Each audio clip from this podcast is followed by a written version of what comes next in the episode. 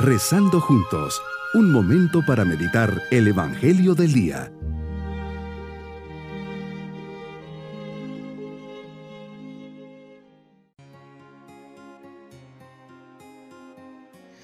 Les saludo en este día, domingo de la décima novena semana del tiempo ordinario, y nos unimos en oración preparando nuestro corazón para nuestra meditación.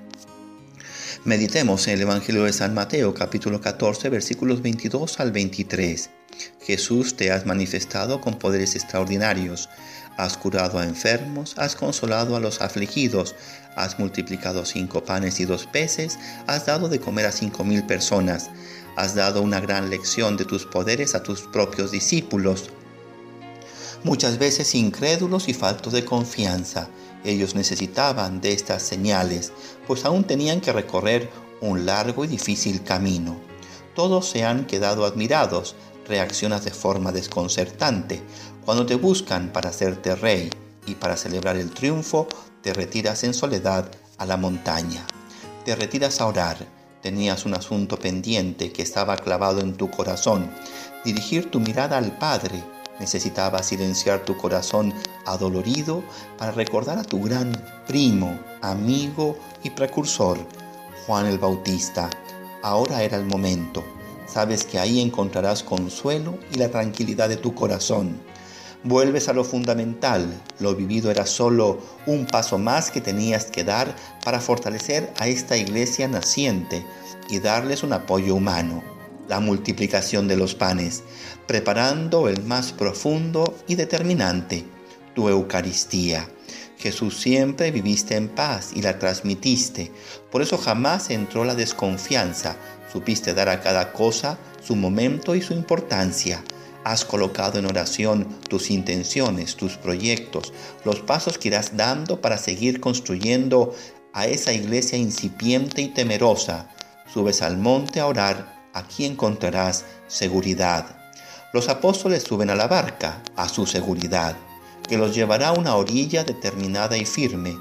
Cada hombre en su vida va buscando cosas, situaciones y medios que les dé una seguridad, algo o alguien en quien aferrarse en momentos de incertidumbre, de zozobra, especialmente cuando ve que sus propias fuerzas no son capaces por sí mismas. No podemos caminar por la vida solo dependiendo exclusivamente de nuestras propias posibilidades. Necesitamos de muchos soportes para no sentirnos desamparados e indefensos. Tus discípulos se han puesto en marcha, admirados, alegres, desconcertados por los hechos vividos. Hay una seguridad interior y divina que les da una fuerza especial. Es tarde, están cansados, ha sido un día con muchas enseñanzas, Mucha gente, muchos rostros se han cruzado en su camino durante el día.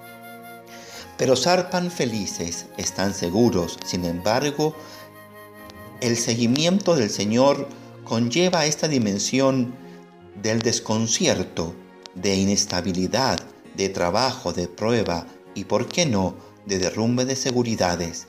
A orillas que aparentan ser definitivas, el tiempo o las circunstancias muy concretas nos demuestran que no era la barca que yo tenía, ni el puerto a donde tenía que llegar, ni el viento que yo sospechaba que podía vencer.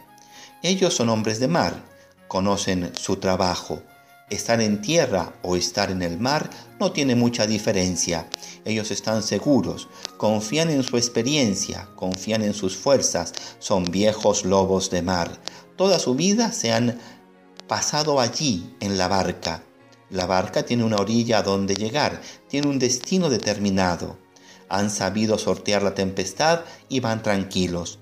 Las olas que van golpeando nuestra barca en la madrugada o en el atardecer de la vida nos deben llevar a encontrarnos contigo, caminando en medio de los vientos. Son las pruebas que nos hacen ver la maravillosa indiscutible pedagogía divina.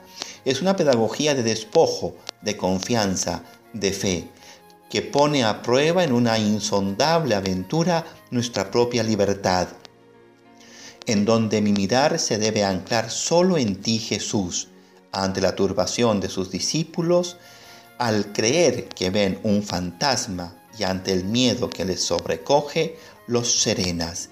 Ánimo. En el paso de esta vida es muy consolador sentir que alguien te diga ánimo, que te ofrezca una luz, una seguridad. Hoy eres tú quien me dice, ánimo, soy yo, no temas. Jesús invitas a Pedro a acercarse a ti caminando sobre las aguas, como también me lo, me lo haces a mí. Pero le entra miedo, como también me pasa a mí, al primer golpe de viento y vacilamos. Nos hundimos y exclamamos, Señor, sálvanos. Pedro, la roca de la fe, encarna también la fragilidad de la nave que zozobra. Hoy me comprometo a mirar a Jesús a los ojos y decirle que confío en Él, que creo en Él, que Él es el Señor y que solo Él me puede salvar, que siempre que esté Él en mi barca, los vientos amainarán. Mis queridos niños, Jesús sube al monte a orar, ahí se encuentra con su Padre. Ya después de ese encuentro, se les aparece a los discípulos caminando sobre el agua. Todos creen que es un fantasma y comienzan a gritar. Pero Jesús les dice, no tengan miedo. Y Pedro, en un momento de generosidad y fe, le dice que si es Él, lo mande a caminar por las aguas. Y así sucede. Terminan esta experiencia creyendo en Jesús, que Él era el Hijo de Dios. Y nos vamos con la bendición del Señor. Y la bendición de Dios Todopoderoso, Padre, Hijo y Espíritu Santo, descienda sobre todos nosotros. Bonito día.